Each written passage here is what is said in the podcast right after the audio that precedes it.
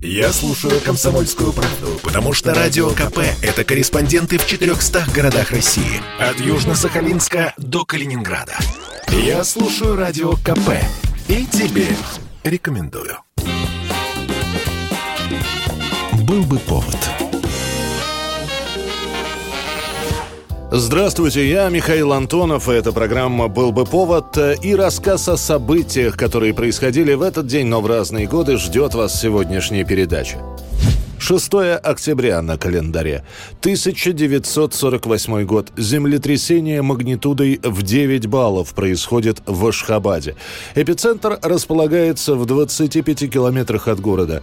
Тогда пострадают сотни населенных пунктов в Туркмении и в соседнем Иране. Сам Ашхабад, город, который построен из саманного кирпича, буквально стерт с лица земли. Под завалами оказываются несколько тысяч человек – это было одно из самых страшных землетрясений в истории людей. Из трех человек погибло двое – между тем, советская пресса, хоть и сообщает о землетрясении, количество жертв не называется, да и сама ашхабадская трагедия оказывается под грифом «секретно». В хронике показывают кадры разрушенных домов, а газеты пишут «Большое стихийное бедствие постигло цветущую республику братской семьи народов Советского Союза. В туркменскую столицу полетели самолеты с гуманитарной помощью. Из союзного бюджета Сталин разрешает выделить Туркменской ССР 25 миллионов миллионов рублей, а комсомольские активы кидают клич, собрав бригады добровольцев, которые отправляются на восстановление Ашхабада. Вернуть город к нормальной жизни удастся лишь через несколько лет. Между тем, именно это землетрясение послужит в дальнейшем причиной для создания специальных сейсмологических факультетов в советских институтах. На территории нашей страны землетрясения бывают в Карпатах, Крыму, на Кавказе, в Средней Азии в Сибири и на Дальнем Востоке. 1977 год, 6 октября, совершает свой первый полет советский истребитель МиГ-29. Появление новой модели МиГа – это очередной ответ СССР на аналогичные авиаразработки в США. Основной задачей, которая возлагалась на новый самолет, было обеспечение противовоздушной обороны стратегически важных объектов, небольших территорий, а также групп войск. МиГ-29 – это истребитель четвертого нового поколения. И если раньше борьба в воздухе велась за скорость и высоту, то в новом истребителе главным оказалась маневренность. За свою маневренность МиГ-29 на Западе получил прозвище «Фалкрум» – точка опоры – Уникальной способностью МиГа-29 было то, что он мог подниматься в воздух с полной боевой нагрузкой на одном включенном двигателе, с включением второго уже в воздухе. Такой режим позволял сэкономить драгоценное время в случае взлета по боевой тревоге. 1965 год. Советский Союз сделал очередной шаг в освоении космического пространства. Алексей Леонов первым вышел в открытый космос. Несмотря на то, что самолет создавался 7 лет и первые полеты в 1977 году оказались успешными, еще в течение дальнейших шести лет МиГ-29 дорабатывается, модернизируется, совершенствуется, и лишь в 1983 году этот истребитель поступает на вооружение в советскую армию. 6 октября 2010 года в App Store появляется приложение Instagram, которое изменит роль смартфонов в нашей жизни и приоритеты у производителей мобильных устройств. Фактически с этого дня камерам в телефонах стали уделять чуть ли не больше внимания, чем тем остальным компонентам.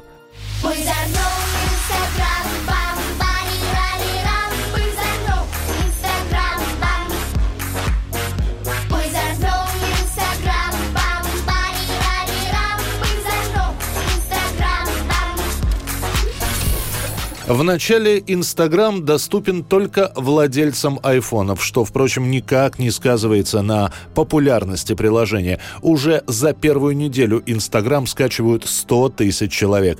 Дальше в Инстаграме начинают появляться улучшения. В начале 2011 добавляют такую функцию, как хэштеги, чтобы легче было находить фотографии. Пользователи-умельцы начинают предлагать различные фильтры для обработки снимков.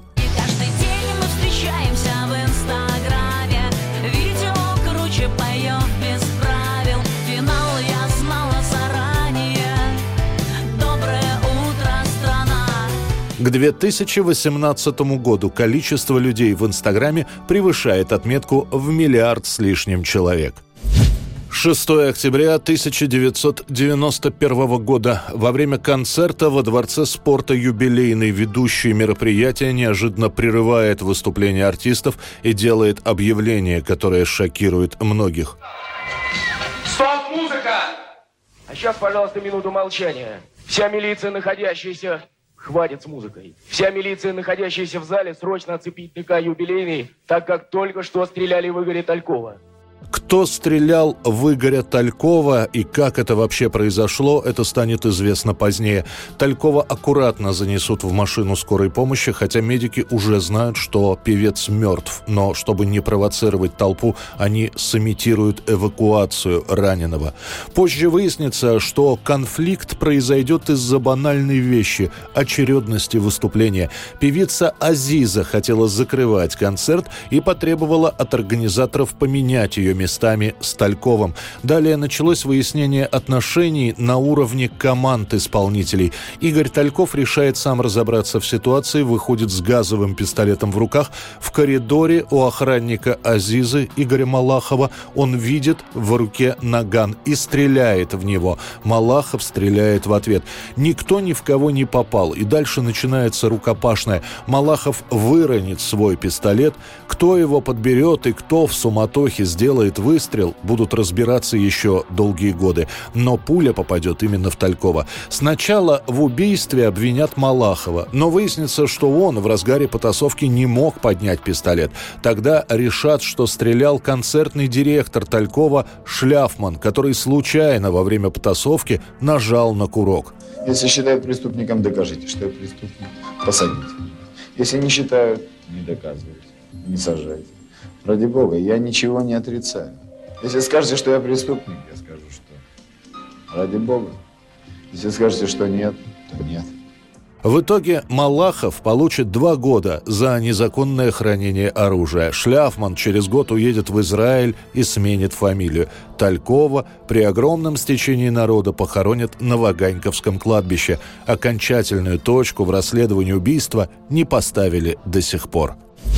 2002 год, 6 октября. Совершенно неожиданно для всех, но на первом месте в американских хит-парадах снова Элвис Пресли и его пластинка «Элвис» 30 хитов, ставших первыми. На диске действительно 30 песен, тщательно отреставрированных и вычищенных от шумов. Это те самые песни, которые становились в хит-парадах лидерами за всю карьеру Элвиса, начиная от самого раннего отеля, где разбиваются сердца, за заканчивая горящей любовью. Еще один 31-й бонус-трек «Современная обработка песни «Меньше слов».